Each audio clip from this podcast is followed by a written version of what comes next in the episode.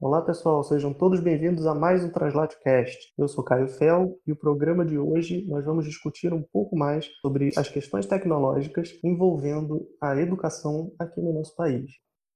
Nosso programa ele vai trabalhar no seguinte sentido. Como vocês já devem ter ouvido no nosso primeiro episódio, quem não ouviu, por favor, entre lá no Spotify, no Deezer, Google Cast, enfim, estamos em diversas plataformas.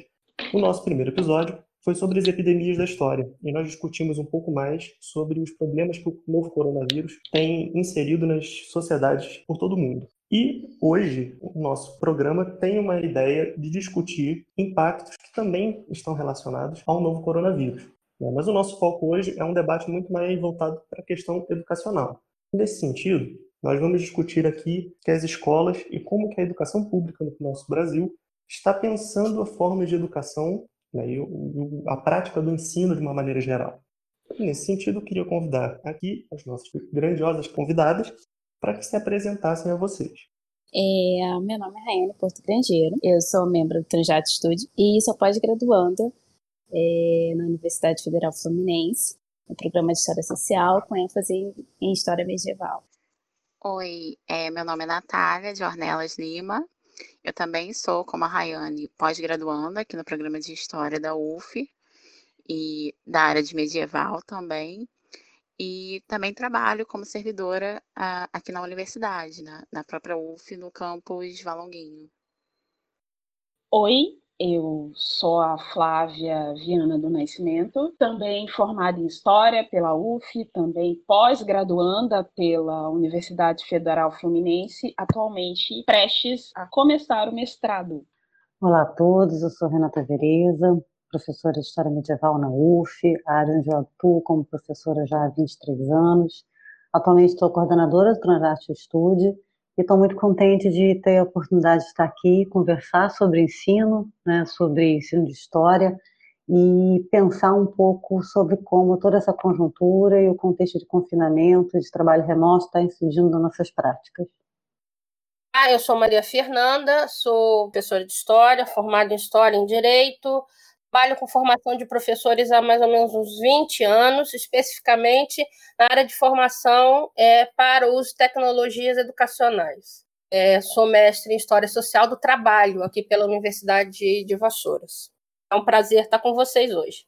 a nossa proposta hoje era discutir um pouquinho é, a, a, questão das tecnologias no, na educação, principalmente é, diante do cenário atual no cenário de pandemia e de quarentena, as escolas deixaram, e as universidades deixaram de aulas presenciais, é, muito acertadamente, mas isso também desencadeou uma série de, de processos de busca por soluções né, nesse período de quarentena, é, empurrando os professores e os alunos para uma série de práticas que são, no meu ver, um pouco neuróticas nesse sentido, né? ou seja, é, tentando resolver uma série de problemas pelo uso da tecnologia. Né? Mas é, é, a ideia é que a gente pense um pouquinho que o simples uso da tecnologia não garante a aprendizagem.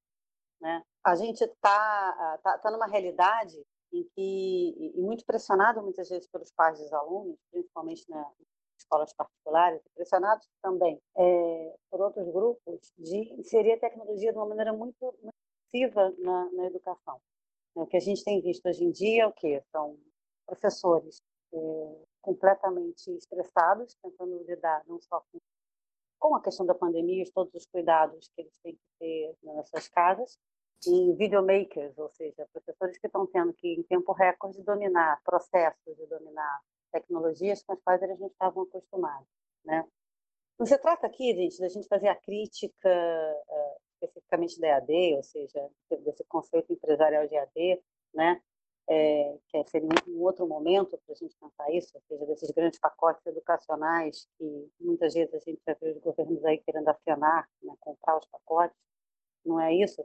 É, mas também a gente não quer negar a importância da tecnologia, mas discutir o uso dela é, de forma a gente não repetir também os mesmos problemas que a gente vê cotidianamente na educação presencial e também é, pensar que o simples uso da tecnologia não resolve e que também isso pode gerar, de alguma forma, a exclusão né, de, um, de um contingente enorme de alunos e de professores. É, então, acho que a questão de fundo a ser discutida é, na verdade, também a, a questão do ensino, né? a concepção de ensino. É, não é só pensar, usar o computador, usar uma mídia qualquer, né? Mas pensar também que o ensino é, tem que ser repensado, né? não só em termos de conteúdo, quanto de forma. Eu acho que é um bom momento, inclusive, a gente aproveitar essa parada forçada para a gente repensar o que já vinha sendo feito, mesmo de forma presencial, né?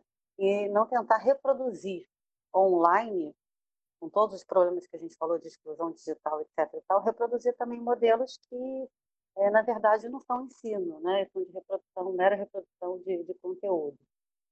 É, é, o que eu tenho visto, né, no mais das vezes, que, é, que está reproduzindo de forma online as aulas expositivas, ou seja, né, você não está não, não tá sendo um salto de qualidade, a tecnologia não está sendo usada para isso, é, está se esperando dos professores habilidades e competências que, pelo próprio modelo educacional que a gente tem, é, os professores não estavam preparados para desenvolver.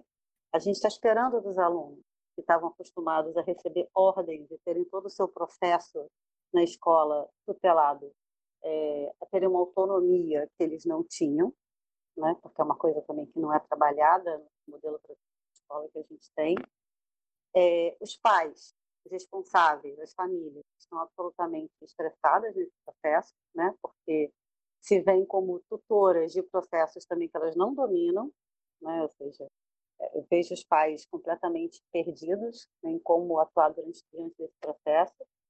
A escola obrigando professores a fazerem videoaulas, as caixas de mensagens lotadas de exercícios. E a gente pensar né, que essas tecnologias, é, que devem ser ferramentas de trabalho, né? instrumentos que, uma vez dominados, possam potencializar e ampliar a capacidade dos professores e dos alunos. É, no modelo de, eu não vou nem dizer que esse é um modelo de geradeira, esse modelo de ensino remoto que, tem sido implementado, as tecnologias parecem às vezes dominar, né? ou seja, às vezes não é o docente que controla o ritmo, é, pelos quais os processos de ensino-aprendizagem, não é, não é o aluno que controla ritmo, é, acaba retirando também, tanto de professores quanto de alunos, é, esse poder do processo e coloca eles fora dessa relação. Né? E a gente tem que pensar que a educação é um processo que se dá exatamente é, na interação, na interação entre o professor e o aluno. Então, acho que hoje a gente está tá aproveitando essa oportunidade de parada para repensar um pouco isso e pensar na reorganização do nosso próprio trabalho, né? em como a gente vai fazer isso. É, eu vejo isso principalmente, não tem como, a gente traz para a história, né? E a gente sempre pensa na história medieval, é, que em tempos de pandemia também acaba sendo é, uma, um exemplo de, de, de, do negativo, né? Qualquer crise, a Idade Média sempre acaba sendo um parâmetro de comparação, e como que a gente acaba sendo também, é, a gente sendo não, a gente acaba vendo reproduzido todos aqueles preconceitos e lugares comuns sobre a Idade Média, é, pestes, pandemias, ignorâncias, religiosidade, né? E como esse podia ser um modelo diferente, um momento diferente para professores de história, mas acaba não sendo, né? Então, acho que a ideia é a gente discutir um pouco essas questões hoje aqui. Então, é, eu acho super oportuno, gente, e acho que o legal é a gente pensar é, esses processos a partir dos vieses que a Renata falou. Primeiro, viés da formação docente, acho que nesse momento deve assumir uma outra, uma outra dimensão. Né? É, quando a gente fala de tecnologia na docência, é, há, há autores que dizem que os professores, quando aprendem a ser, a ser professor, fazem a partir da experimentação daquilo que vivenciam. Né? E que, por conta disso, reproduzem as práticas que eles próprios entendem como meritórias. Assim. É, acredito que aquilo funciona bem, por isso eu vou reproduzir essa prática. Sentido, então, todo um grupo de professores que está hoje na escola não viveu o uso de tecnologias educacionais na docência dificuldade dele está associada a essa falta da vivência. O uso de tecnologias educacionais, muitos, e outros tantos, a maioria, a perspectiva disso enquanto prática docente. Eu acho que as dificuldades que a Renata eh, menciona na fala dela quanto à incorporação de uma outra forma de trabalhar as tecnologias, vem primeiro desse conceito de a formação docente se dá espelhamento da sua própria formação. Que para muitos autores é verdade, mas que acaba construindo uma dificuldade para o próprio docente fazer de um jeito diferente. Conta da preocupação que ele tem naquilo que ele, que ele pode dar como, responsa como responsabilidade formal entrega do seu trabalho. E aquilo também é a questão de que se ele não sabe como fazer diferente, ele faz igual, a gente está positivando essa escola que é diferente do tempo que os meninos estão vivendo hoje. Né? Uma escola com, com um, um, um, panorama, um paradigma de ensinagem do século XVII, XVIII, XIX, e no, no século XXI, né? Ah, isso é verdade, mas assim, eu acho que tem uma cobrança, né? Assim, tem uma cobrança um pouco, acho que da, digamos, da comunidade escolar e da comunidade fora da escola, das famílias, no sentido de que a qualidade da educação se dá a partir do conteúdo, da quantidade de dados, né, de informação que o professor passa, da quantidade de deveres de casa, né, da quantidade de exercícios. Isso também se reproduz na universidade, né? De que tem que, tem que, tem que ser a quantidade, né? Muita informação, que isso seria uh, qualidade. E aí eu acho que tem também essa pressão no, no sentido do, do, professor reproduzir, como a Fernanda está falando, esse, esse, esse, modelo de ensino, né? É, o questionamento, muitas vezes, o professor tenta fazer algo diferente, como se não fosse uma coisa séria, não tem a qualidade da educação. Pois é, mas aí eu acho que a gente está caindo numa armadilha que a gente mesmo está construindo. Porque se a gente colocar que o paradigma é, do, do que é ensinar é simplesmente é, oferecer informação para o menino, para o aluno, para o discente, para o estudante, a gente vai ficar sem, sem ter o que fazer, porque a internet faz isso, né? A internet disponibiliza informação. Então, esse não pode ser o nosso fazer, porque se for só isso que a gente vai fazer, a gente vai ficar sem ter o que fazer daqui a dois minutos, eu acho. Não, você está coberta de razão. Eu sempre brinco com os alunos em sala de aula que se, for, se eu for para até a universidade só para dar conteúdo, eu não saio de casa. A Wikipédia faz isso, né? É. Não é isso que a gente está fazendo ali. Né? E eu acho que é, que é, é discutir, ainda mais história, né? que hoje em dia é, a ideia é né, pegar informação, não precisa sair de casa. Né? Só os dados. A questão é exatamente esse processo de interação que vai gerar reflexão e permitir a autonomia dos sujeitos envolvidos nesse processo. Sem esse processo de reflexão, e que não se dá pelo simples acúmulo de dados, principalmente em história, né, a gente não tem nenhum, nenhum não, tem, não tem nada que eu considere que seja ensino ou educação, né?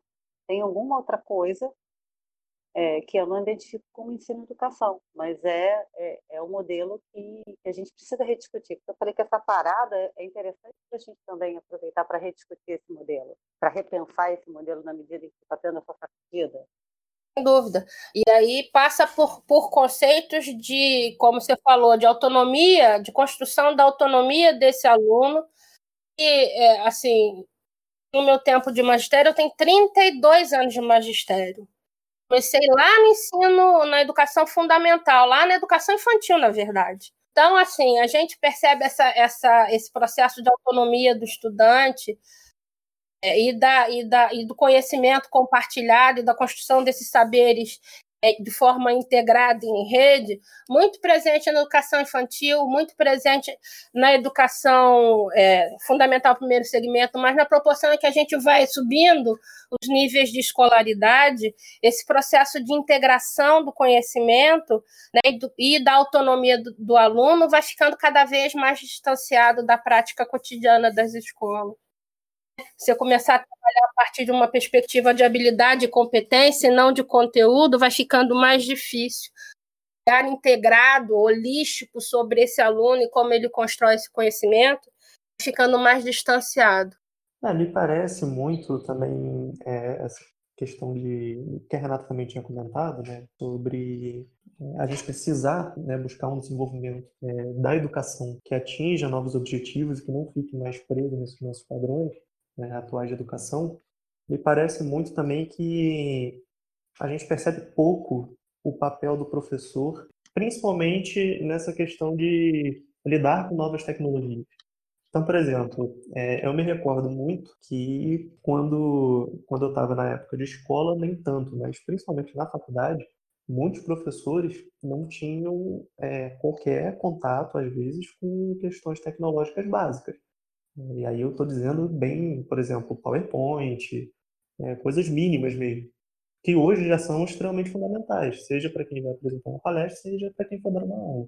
O engraçado é que o que está acontecendo, que eu chamo do, do gap geracional, todos os professores que formaram a gente foram aqui, foram os últimos que não pegaram toda a construção do. Vamos lá, a gente pode começar a datar de meados da década de 90, com o maior uso do computador, internet. Essa, os professores que quem se tornou professor são os professores mais jovens, que foi a geração que cresceu na virada do da, explosão, da explosão do uso da internet, do, do ter o computador em casa, que, pelo menos o que eu percebo, que estão minimamente.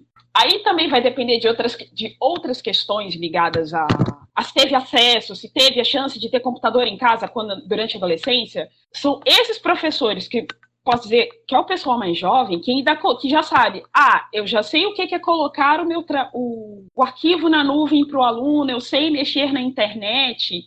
São os professores que sabem lidar melhor com a internet do como, muitas vezes, do como saber pesquisar, até porque pegaram o período do não tenho a internet, eu vou usar aquele conhecimento do, que eu, do como eu pesquisava assim, internet com a internet. E também, de certa maneira, isso pode ajudar até os alunos a ter um pouco de tranquilidade no, no trato também com material que eles estão pesquisando, ou até o conhecimento. Só que mesmo para essa geração do que a gente chama do intermediário, as coisas também vão, avançando. Tem coisas que, por exemplo, eu peguei um pouco isso que eu não sei e que eu estou tendo que aprender agora. Sou da, do pessoal que agora que está tendo que finalmente ter que lidar com, com algumas plataformas de uma outra forma que a gente não lidava. O que, que eu acho? Eu acho que essa questão é, da, da, das competências para lidar com a tecnologia, sim. Mas o que me parece mais preocupante, porque isso se aprende, sabe? Saber mexer. É, tem um meme que diz, né? Tem três doutor... O professor tem três doutorados, mas não sabe ligar o projetor, né? É verdade. Verdade. Isso acontece. Sim. Mas essas coisas se aprendem. O que me parece preocupante no processo não é isso, né? Nata, é... só um instante. É, só para só uma, um parênteses, depois você continua. É, e, e, se você não aprender, não tem problema. A questão é, é que você pede para o seu aluno que sabe, ele liga o projetor para você. É, é uma questão de lugar de poder. Desculpa, fechei o parênteses. Não, mas assim, nesse sentido, assim, eu posso aprender a lidar. Agora, se eu monto todo o meu processo docente a partir de, é, é, de determinados paradigmas, é, não vai fazer a menor diferença, gente o domínio da tecnologia não garante que a gente consiga conduzir o processo de ensino-aprendizagem. Isso que me preocupa, é a gente reduzir isso ao domínio da tecnologia. Então, por exemplo, é, eu, meus alunos todos sabem entrar na internet. Pouquíssimos alunos são aqueles que sabem usar o Google como um buscador de informação e sabem filtrar as informações. Talvez a gente, né, Fernanda, criada na Barça, né, na Britânica. Conhecer. Que é um, um Google analógico, né? Mas entendam o que eu estou dizendo, eu vejo a imensa dificuldade dos meus alunos, apesar de eles saberem manejar diversos programas e aplicativos que até eu mesmo não manejo, porque não tenho né, interesse, não saberem é, exatamente, não terem autonomia dessa construção do conhecimento. Isso me preocupa mais do que o domínio das tecnologias. Porque se você não sabe como pesquisar, se você não sabe sequer filtrar a informação, porque no mundo que a gente vive hoje, e a tecnologia, ela permite o acesso a um número de informações inimagináveis quando eu estava fazendo faculdade, ou quando a Fernanda estava fazendo faculdade. É, só que se eu não sei filtrar, se eu não sei, se eu não sei é, percorrer esse caminho, se eu não fui ensinado né, de uma forma reflexiva para que eu possa, inclusive, é, é, percorrer esse caminho, de pouco me adianta dominar a tecnologia. Né? A tecnologia, que eu falei assim, ela não pode ser a, a não é a máquina que dita o nosso ritmo, né? A gente tem que poder dominar o processo para que seja um instrumento. E aí, de novo, um parênteses. Ainda que a gente tenha esse conhecimento formal de como fazer as pesquisas, a função, nossa função enquanto docente, e eu fico muito confortável em falar isso para vocês, porque eu falo isso para os meus meninos lá na minha sala, é assim: a gente tem que apresentar para os meninos, para os alunos, para os discentes, que é, você tem outras formas de lidar com esse, com esse quantitativo de informação. Você tem que ter é, exemplos reais né, de como isso deve ser feito. Livro, um livro de papel, né? Um livro bom pra caramba. A gente sabe que ele é bom pra caramba porque alguém mostrou pra gente que ele serve outra, pra outra coisa além de ser peso de porta, assim. Usar um livro grosso, bom, para escorar lá a porta, ele segura a porta. Só que eu uhum. sei que isso é, é um uso, é um é subutilizar a ferramenta. O livro serve para além disso a questão do uso de tecnologia, de pesquisa, de YouTube, de Google Drive, de qualquer ferramenta dessas aí da vida que vocês citaram, que eu tenho que mostrar enquanto docente para o meu aluno, de rede social, né? O que eu tenho que mostrar como docente para o meu aluno é que essas ferramentas servem para além de escorar a porta. Porque nesse momento o aluno só vê isso como uma uma utilização, que é a utilização habitual que ele tem. Uma coisa interessante que eu percebi vendo, explicar rapidinho aí vai o meu parênteses. Somos duas professoras aqui em casa. Eu sou professora, minha irmã também é professora. E tanto eu nós estamos passando pelo mesmo processo de lidar com alunos que estão lidando com esse tipo de situação pela primeira vez. Ela mais ainda. E a gente conversando, a gente chegou a uma conclusão. É a primeira vez que muitos deles estão lidando com redes sociais, a internet de outra forma que não seja para se divertir. Aquele, o lado lúdico, eles estão pegando, estão saindo do lúdico, que eles sempre viram o celular como o lugar do joga Free Fire, o lugar do WhatsApp, do lugar do vamos, vamos contar, vamos comentar sobre a vida, para ter que discutir do que, que a gente vai fazer, como é que eu vou mandar o trabalho para a professora, discutir a questão com o trabalho da professora. Não, o que eu queria acho que talvez complementar a ideia de vocês três, é o seguinte, que a gente entra numa dinâmica, pensaria até de uma forma cíclica, para a gente romper. A gente tem um grupo que tem domínio dessa tecnologia, mas que não usa, como mesmo a Renata falou, de uma forma mais é, direcionada a pesquisa, saber como pesquisar, saber como, enfim, interagir de uma forma melhor e tem um grupo que não tem acesso. Então, assim, talvez saiba como fazer, como melhorar é, essa dinâmica, mas não tem o, as ferramentas para fazer isso. Sim, é, Raiane, sim. É, é, eu acho que é um pouco o que a gente está vivendo agora, né? A Fernanda falou também. Né? Isso está previsto há um tempão, né? A LDB já estava falando disso e a gente não levou a sério, né? A gente levou a sério é, a utilização das tecnologias. E aí eu acho que o fato da gente não ter levado a sério e ter trazido essa discussão permitiu, inclusive, o desenvolvimento é, de modelos empresariais de AD, que trazem aquele pacotão pronto, né? Enfim, porque a gente também não discutiu a sério, né? Como que a gente insere essas tecnologias de uma maneira positiva dentro da educação. E aí está todo mundo muito perdido hoje.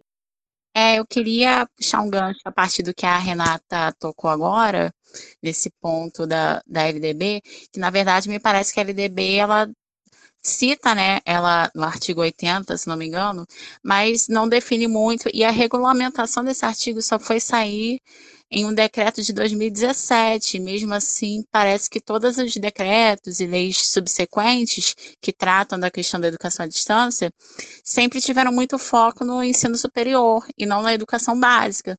E o que a gente está vendo hoje, por conta da situação da, da pandemia, é, acho que, no fundo, já era uma, uma expectativa, principalmente nessa gestão do Ministério da Educação atual, de, dessa inserção da EAD ou do ensino online, né, na, no ensino básico, e muito problemática, porque não houve, assim, no que diz respeito ao aspecto legal, não houve, de fato, um esforço de regulamentação, de diretrizes, nada. Então, está tudo muito solto, sabe? Muito caótico, muito complexo para os professores e alunos nesse momento, principalmente na rede pública. É, você vê até uma série de metodologias e recursos sendo utilizados pelos professores, né? Não tem uma coisa um pouco mais padronizada. Você vê é, aula online, ou aula gravada no YouTube, ou, enfim, uma conferência para tirar dúvidas. Tá tudo, acho que muito solto. Eu acho que eu, eu acredito que esse seja um dos problemas, né? vivenciados pelos professores de não saber como se guiar. Então, se faz tudo e se testa para ver o que dá certo. É. Então, é, quanto, a questão, é, quanto à questão da legislação, não sei se mais ou menos, eu acho. Concordo em parte com o que vocês estão falando aí. Assim, na verdade, a LDB lá em 96 analisou, regulamentou, só regulamentou em 17. Mas, de novo, a gente tem as sinalizações nos PCN do ensino médio e nos PCN do ensino fundamental. Então, assim, isso seria alguma coisa que, que estaria por vir? É, sim, é, que nós, enquanto docente, não, não, de fato, não discutimos isso e não pensamos em formas de efetivamente é, construir alternativas para essa implementação, também é. Porque, assim, de novo, não estou dizendo que nós somos culpados, não, tá, gente? Pelo amor de Deus. É, a gente fica envolvidos nas nossas, nas nossas próprias práticas, a gente procura sempre fazer o nosso melhor, sempre, né? E aí o nosso melhor passa por aquilo que a gente é, já sabe que funciona. E nesse sentido, a gente, a gente promover inovação é, de certa maneira, alguma coisa que pode contribuir para não funcionar. Então, é sempre muito, é sempre muito, é, fruto de muita reflexão quando a gente resolve fazer uma coisa nova. Por conta dessa preocupação com os nossos alunos mesmo, com os nossos meninos. Dá certo, eu acho. Aí a gente teve, distanci... a gente teve distanciado dessa reflexão durante muito tempo. Mas a, a verdade é que a, a, a vida tá aí, né? Assim, os meninos usam a tecnologia, a escola se afastou dela. Né? E, e, hoje o que a gente vê nessas, nessas aulas do YouTube, essas postagens é, gravadas, que a escola está seguindo o mesmo padrão de aula. É chato. É, eu é. queria também é, aproveitar esses pontos que vocês estão levantando, principalmente por dois fatores que, para mim, ainda assim são essenciais. Né? A Flávia comentou é, dessa questão das pessoas estarem focando hoje na utilização de determinadas ferramentas tecnológicas que forçam o aluno a sair de um ambiente é, naturalmente lúdico para ele, cotidianamente falando, e trazem ele para uma funcionalidade outra que está inserida nessa questão do ensino.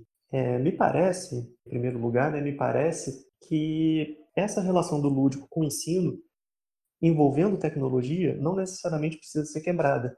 E é justamente o ensino de forma lúdica que pode contribuir, e aí eu acho que a tecnologia, na verdade, ela funciona para aprimorar ainda mais a forma do ensino e de como que ele é construído com os alunos ali né, durante a prática. E um outro ponto também, e que foi levantado pela, pela Fernanda, diz respeito a essa questão se nós temos culpa ou não.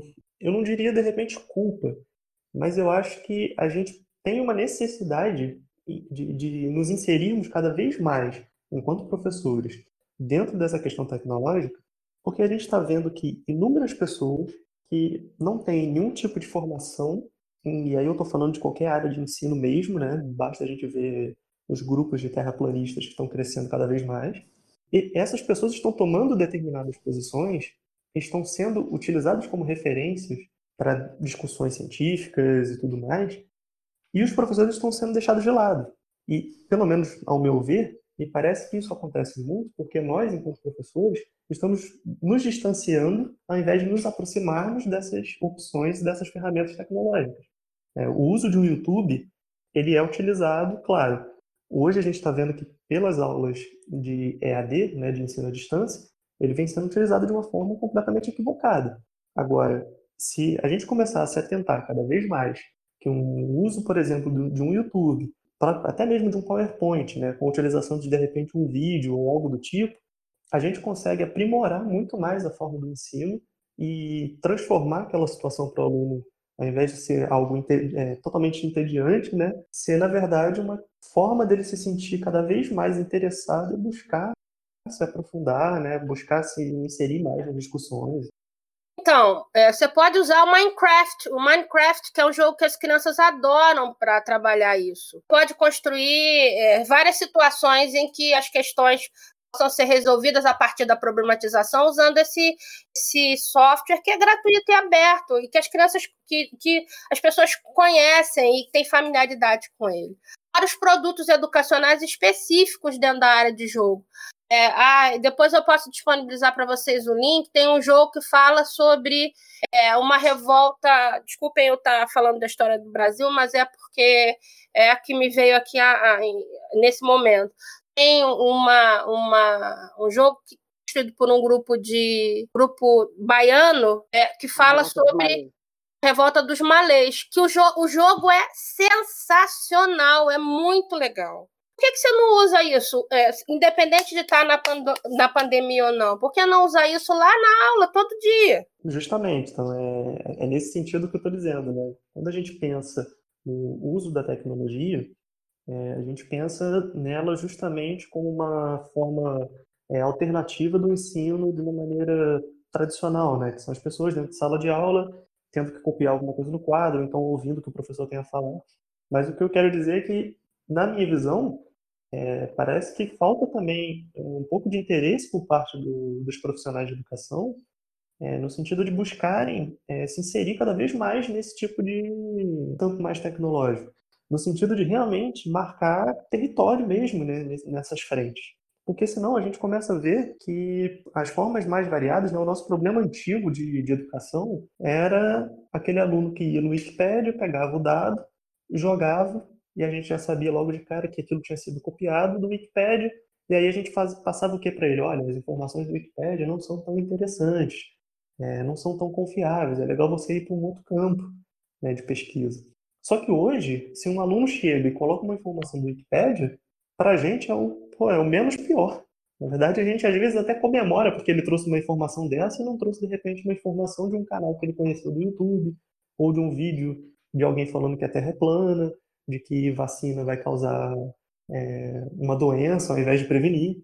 É, e isso me parece que é, na verdade, uma falta mesmo dos professores se posicionarem quanto é, o uso da tecnologia nas formas de ensino.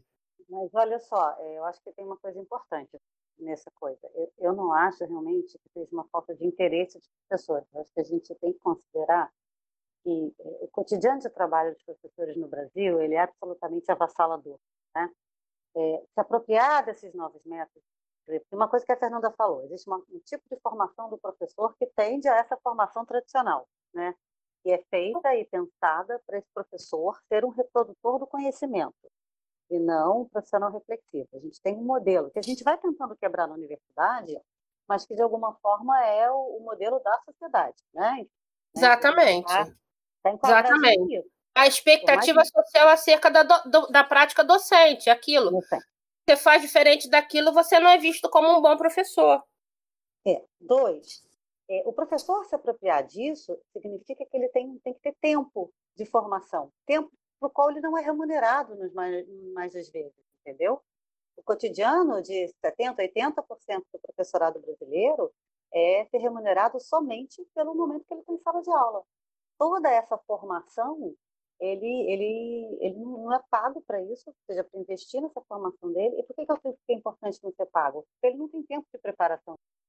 Então, porque ele não é pago na sua formação, no tempo de preparação, de reflexão sobre sua prática, ele dá um número desumano de aulas, que impede muitas vezes que ele tenha tempo para preparação, tempo para reflexão e que ele, ele se aproprie de outras metodologias de ensino, não digo só de tecnologia, não, de metodologias de ensino, que, que pressupõe que ele tem tempo de preparação.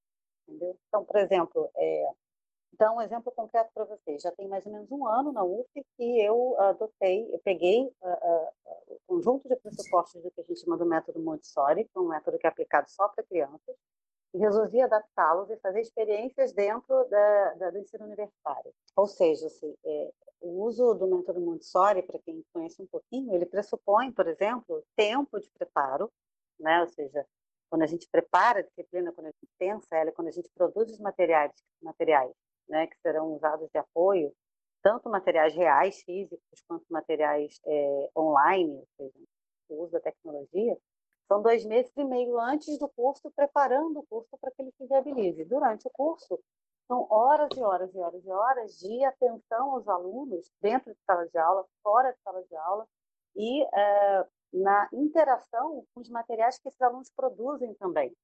Né? Isso, isso significa que eu sou um profissional que é, sou remunerado para isso. Né? Sou um profissional que tem dedicação de trabalho, que tem tempo e espaço, que não é a realidade é, da maioria absoluta dos profissionais de, de, educação no Brasil, professores de história. Né?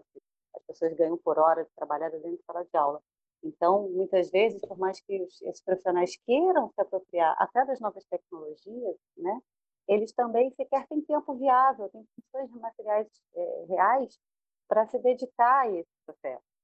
Então, a gente tem que levar isso em consideração, né? o, que é, o que é o ideal e o que é real no mundo da educação no Brasil. E o que é possível ser feito. Da mesma forma que os alunos não têm acesso à tecnologia, a gente tem que considerar também as condições materiais dos professores.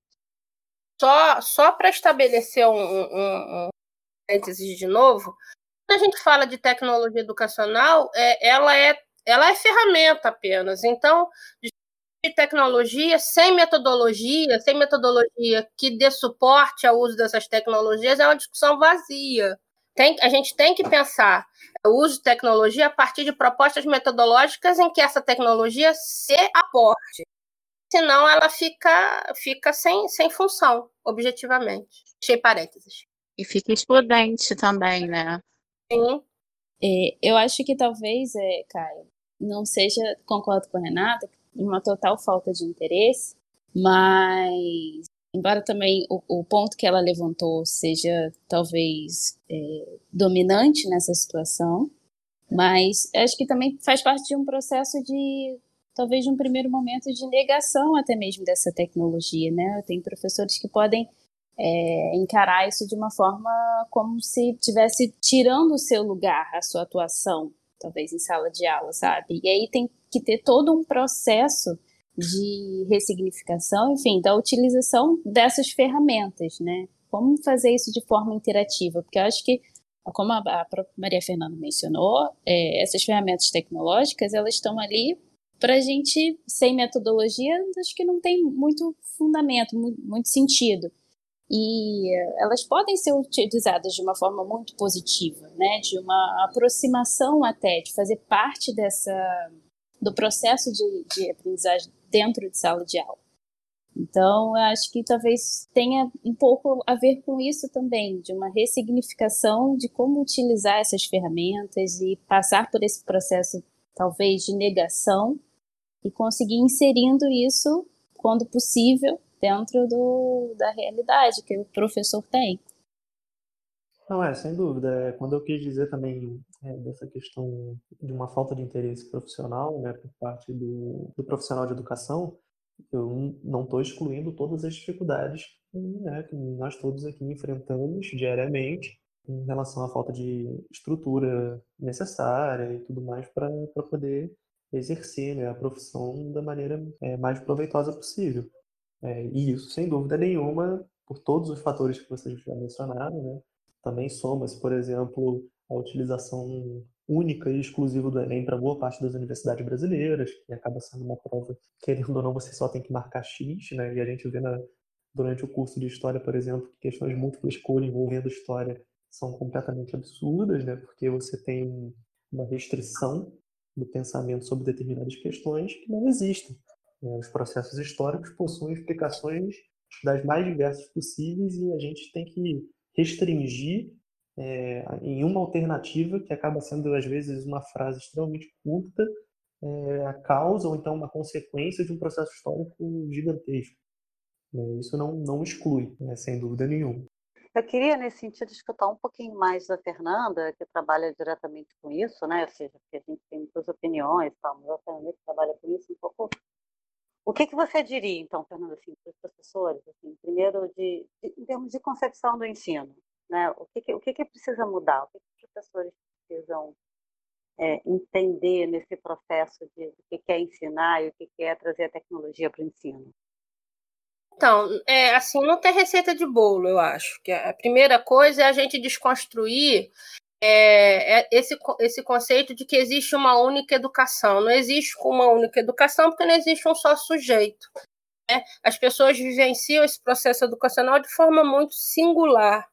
Aí é que a tecnologia ajuda, entendeu? É aí é que o Big Data ajuda a gente, que a gente consegue, a partir dela, fazer esse mapeamento dessas especificidades do processo de aprendizagem dos meninos.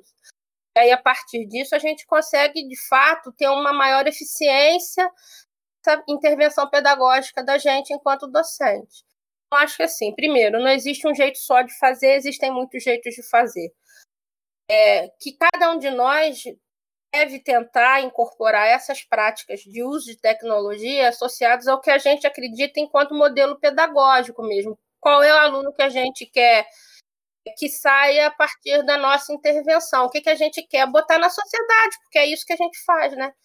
E a partir disso, como a gente, através da nossa intervenção enquanto docente, pode transformar ou reforçar esses processos sociais. Acho que assim, pensar que, que pedagogia eu quero propor, qual metodologia eu quero ancorar nessa prática pedagógica e como incorporar a tecnologia a partir disso, porque tecnologia é ferramenta, é só isso.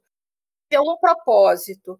Hoje, está focado por uma questão absolutamente de distanciamento social, mas isso vai passar e a tecnologia vai continuar. Outra coisa que a gente não pode se distanciar é dos meninos que estão aí, dessa, dessa meninada que está no nosso ensino fundamental, no nosso ensino médio e na universidade. São pessoas que passam mais de, 70, mais de 80% do tempo delas, segundo estatísticas é, recentes, frente a algum equipamento tecnológico. Quer dizer, a gente não pode pensar ou, ou não usar isso. A forma como eles usam é para produção de conteúdo, seja essa produção é, chancelada ou não por qualquer outro é, elemento externo. Enfim, aí a gente vai continuar sendo uma escola, uma escola que disponibiliza conteúdo para um cara que produz esse conteúdo Será que a gente não teria mais eficiência se a gente buscasse formas de, de autenticar, não sei se a palavra é essa, ou de legitimar, também não sei se a palavra é essa, mas de é, construir robustez para esse conteúdo que ele produz? Você acha que é pensar em alternativas, é pensar em alternativas que sejam coerentes com o que eu acredito que seja a função da minha prática docente, enquanto prática socialmente construída. E acha que tem outra coisa que a gente tem que pensar também, assim, a gente está pensando tecnologia aplicada na educação, a gente está pensando só é, na rede online, né? É, lembrando que quando a gente sai não sai dos grandes centros, a Fernanda falou que do interior, né, é, se, se aprofunda mais, mas a gente tem áreas periféricas dentro das grandes cidades em que né, é, a exclusão digital existe, quando a gente pensa nisso, a gente tem que pensar em rádio e televisão também, né? A gente tem que pensar que esses são, são tecnologias né, que também podem ser utilizadas, que também é, muitas vezes são a, a solução, inclusive, para chegar nos alunos que estão mais excluídos ou que estão mais distantes.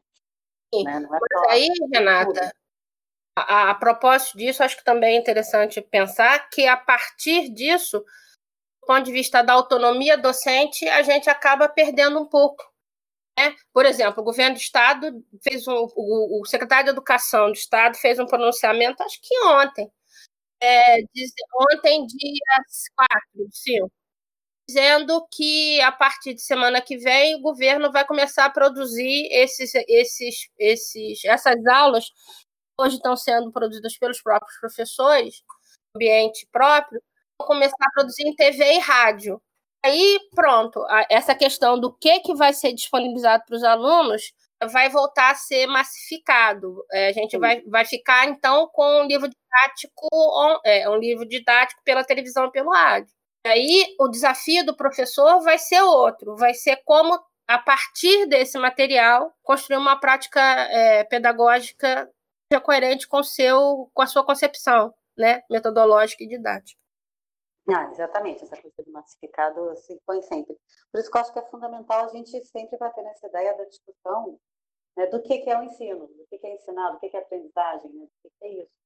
Porque se o professor não tem essa reflexão clara, qualquer área que ele seja, ele acaba ficando refém, né, é, de uma maneira muito mais é, patente, né, dessa, desse tipo de massificação. Ele não sequer consegue contornar Né? Sequer consegue dar conta de, de fazer qualquer outro trabalho a partir daquilo que, que ele tem, de condições materiais reais. Uma coisa que a Fernanda é, comentou mais no início do, do podcast foi sobre as habilidades e competências, que são termos que a gente tem ouvido muito falar, mas que eu, eu percebo que há uma certa dificuldade para trabalhá-las mesmo no cotidiano docente, né? A gente não recebe tanto essa formação, me parece.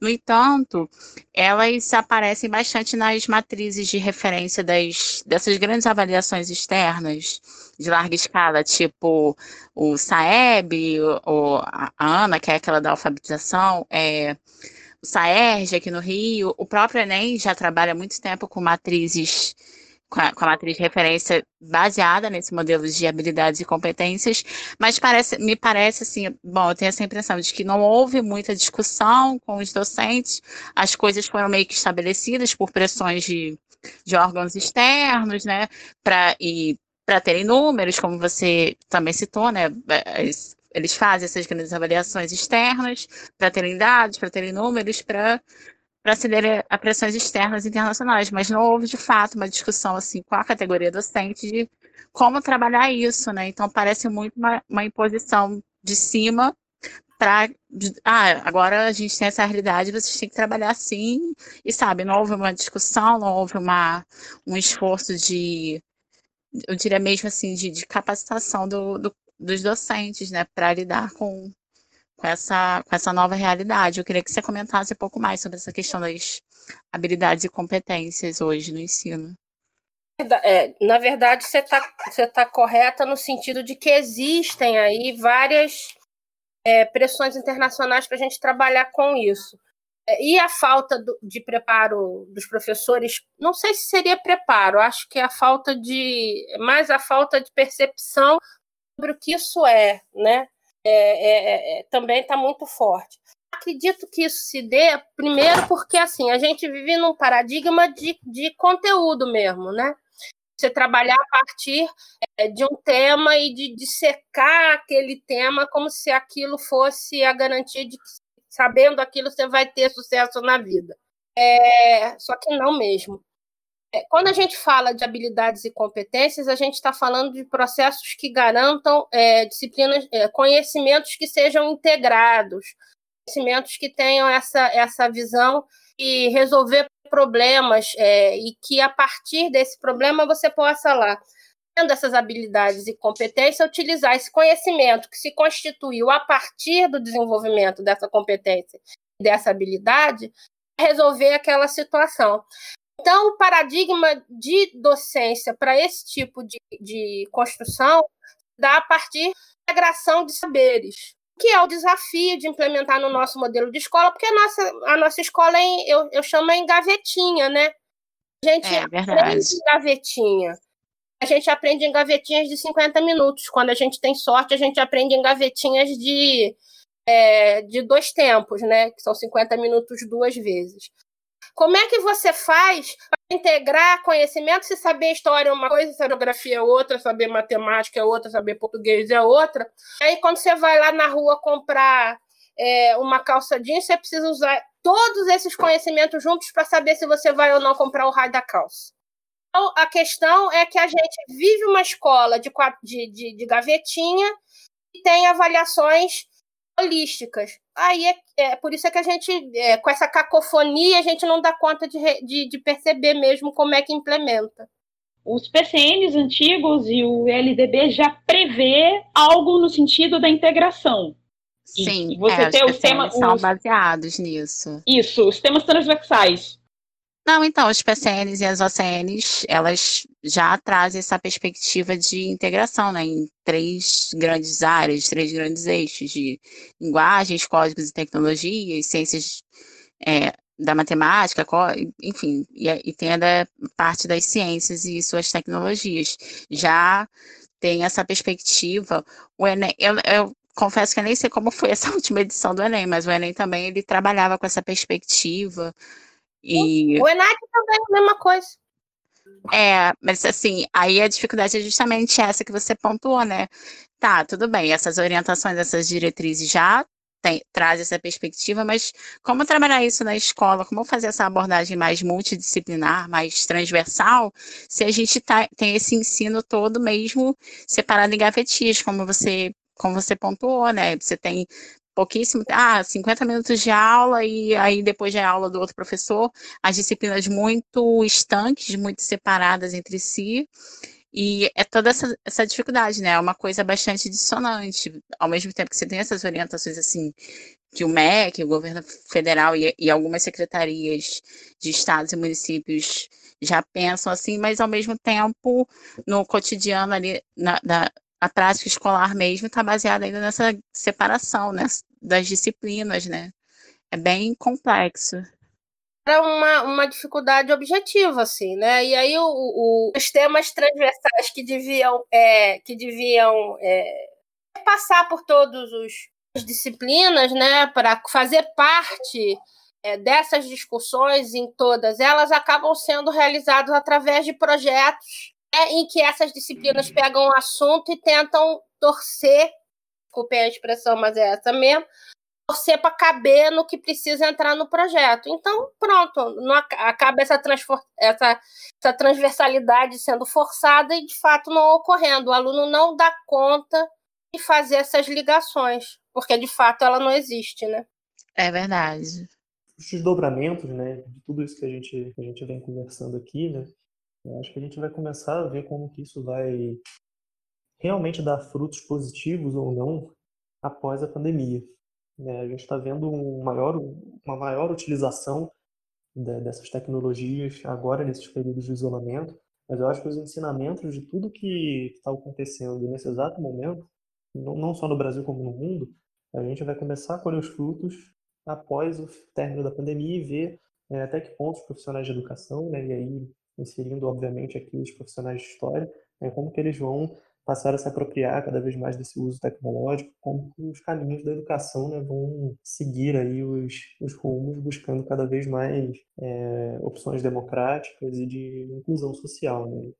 É, eu queria agradecer né, a participação de todos vocês, é, em especial a Maria Fernanda, que aceitou o nosso convite né, para bater esse papo aqui e a gente falar sobre esse tema que, tal qual o nosso último, né, sobre epidemias, é extremamente vasto né, e há inúmeras formas de prosseguir dentro da discussão é, e também convidar é, o ouvinte a comentar. A gente vai estar divulgando esse podcast nos nossos canais do Facebook e do Instagram. É, convidar o, o, ouvinte a deixar um comentário sobre o que achou do programa, sobre o que vem achando das propostas, né, dos temas e das discussões que a gente apresentou nos podcasts anteriores. Então, mais uma vez, eu queria agradecer a todos vocês e a gente se vê no próximo Translatecast. Obrigada, Caio. Obrigada Fernanda, por ter topado participar. Obrigada aos meninos pela participação. Obrigada a vocês todos. Foi muito bom participar e a gente se vê em podcasts futuros. Obrigada, gente. Foi um papo muito importante, um assunto muito importante e a gente se vê em breve. Obrigada, gente. Um abraço a todos.